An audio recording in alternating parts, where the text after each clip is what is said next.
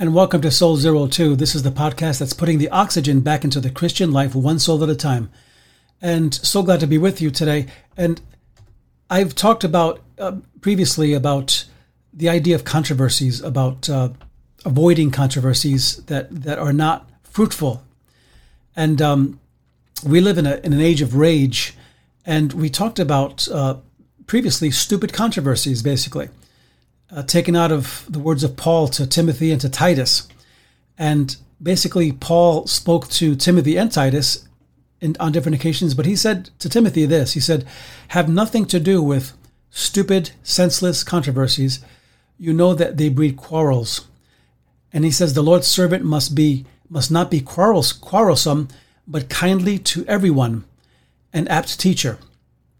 And we find that we're living in that, in that kind of day where um, where there are so many controversies and so so much vitriol going back and forth, like poison back and forth, and even Christians are often caught up in it. And uh, now, this is not to say we shouldn't care about what happens in the world and uh, we should just hide under a rock. No, some controversies are worth having, and and that's a whole other discussion, isn't it? Um, but we talked about stupid controversies previously, and let me just share with you a, an article I came across that was wonderful, that uh, very interesting and kind of funny. Uh, the 30 most bizarre research paper topics of all time. And this makes the point today. And researchers from the University of California tried to determine an answer to the question who jumps higher, the cat flea or the dog flea? Another research project in France sought to answer the question Do woodpeckers get headaches? So, this is what we mean by, stu- by stupid controversy. So, if I were to give a title to today's, today's time together, it would be something like this Is your controversy worth fighting for? Is it something that is worth your time and energy? Is it something that will change the world for, for the better? And we know that some controversies are worthy of that, but some are not. And uh, so, yes, that research I read people actually spend hundreds of hours debating these things and having conversations about these things and getting funding for these things. But I'm talking to Christians now specifically. For some Christians, absurd controversies have become like golden calves, you know, like idols that do nothing but waste valuable time that should be redeemed for the sake of the kingdom and the gospel.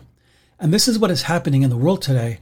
Uh, we're becoming tribalists where there's this side and that side and if you're not on my side then you're part of the system and you know you're against us and it's us against them.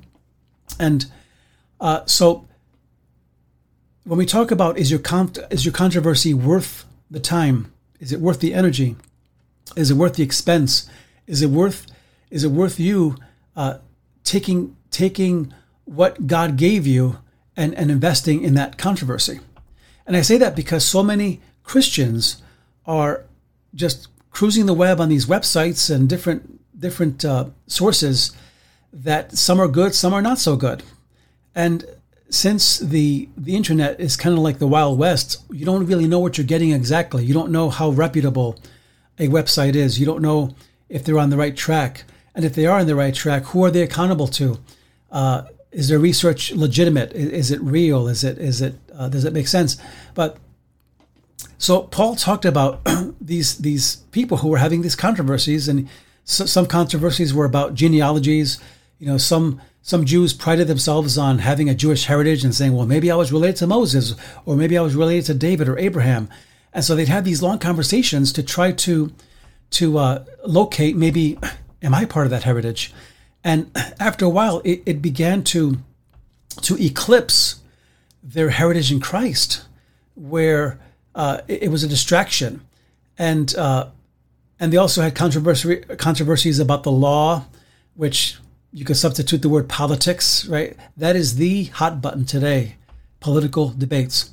I've seen Christians uh, just almost lose their Christianity over their politics. When one Christian feels this way, another Christian feels that way, and all of a sudden a fight almost breaks out. What is that? So, Paul, he uses three operative words in that scripture stupid, senseless, and quarrelsome. And I'd like to use that as, as an acid test for your controversy and my controversy because we all have them and we all have, you know, jump on a bandwagon somewhere.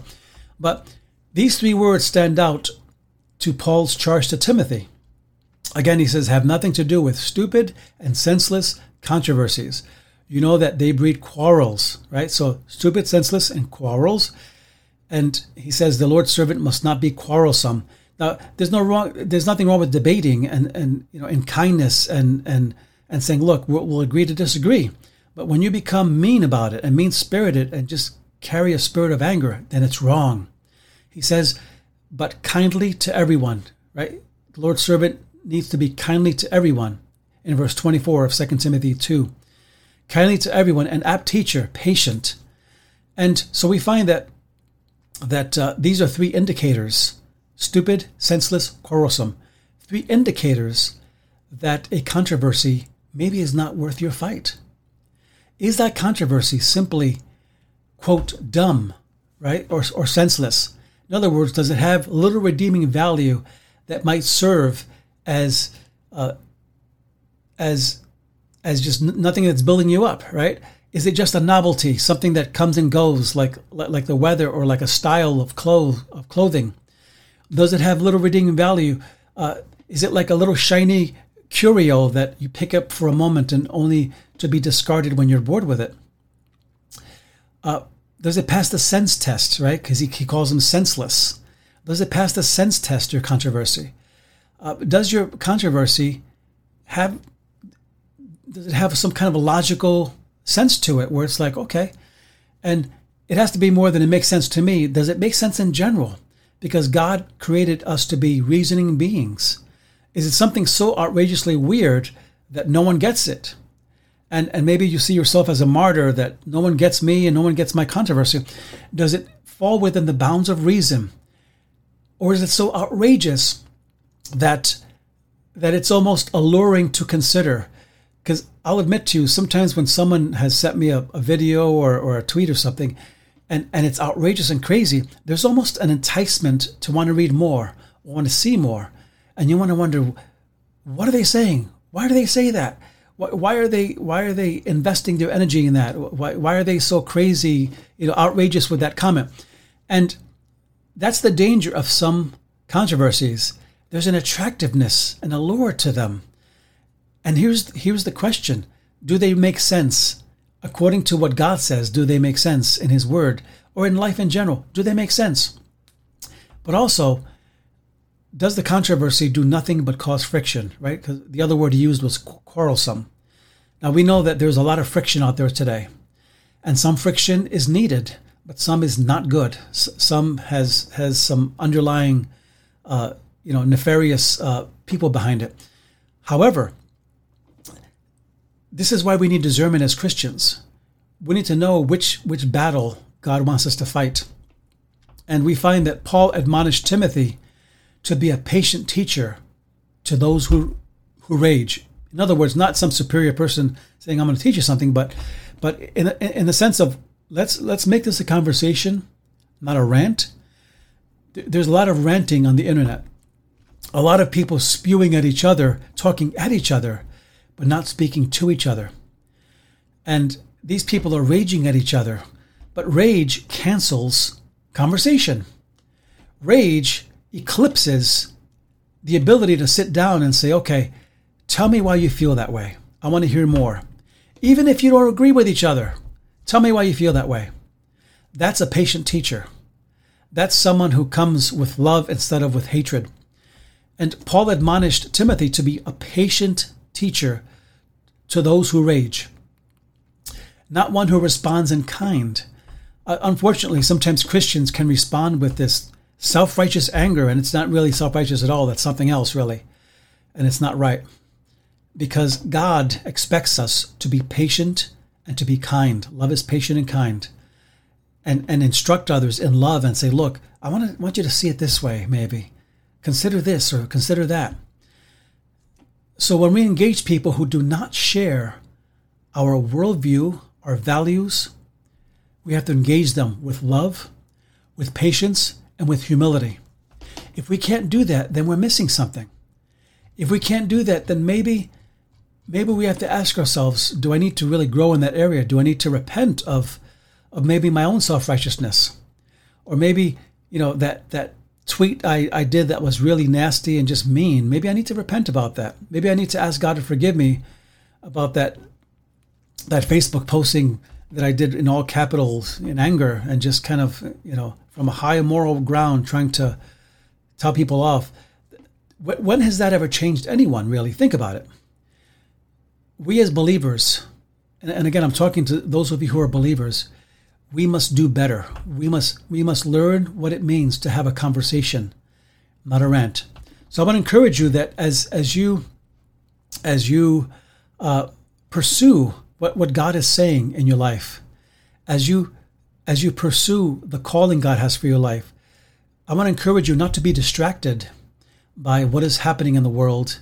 Be concerned and, and have discernment about your involvement, but don't be so distracted where you lose the gospel of the kingdom, the purposes of God in the world. Because his purpose is to heal the broken, to bring the gospel, and to bring his kingdom to the world. And you're part of that. And, and I'm part of that. And we must ever be vigilant that it's, it's not about who's politically right or who's politically wrong, because we know that in the end, politics will not save the day. It will not save the world. Only the kingdom of God, when he comes, he will save the world. He will truly truly reign in righteousness. So maybe we'll talk about this next time, uh, another another piece to this. But but thank you for listening today, and I want to encourage you that if you uh, if you haven't um, seen our our our website, to check out our website at uh, soul02.com and uh, also our facebook.com front slash lp.oxygen. And we're also on YouTube now and that's why I'm doing these videos. But we're also on audio. But through the website, you can access YouTube and also uh, you can access the the audio files. And we also have podcasts there and blogs. And uh, I, I, try to keep those populated pretty busy, uh, pretty regularly. But uh, this these talks I'm having, this is probably part of a series, and I'm not sure how it's going to fall yet. But but um, I want to challenge you today. Be patient with those who disagree with you. Allow a place for them to disagree. Even if, if you think they're the most horrible person in the world, let the love of Christ flow through you. It's not your job to fix people. It's not your job to judge them. It's your job to love them. Let God do the saving. Let God do the changing. And let your witness be the ultimate encouragement in their life. That when they see your reaction, when they see how you treat them, that you're not ranting or raging at them, but you're loving them. And but most of all, you're listening to them.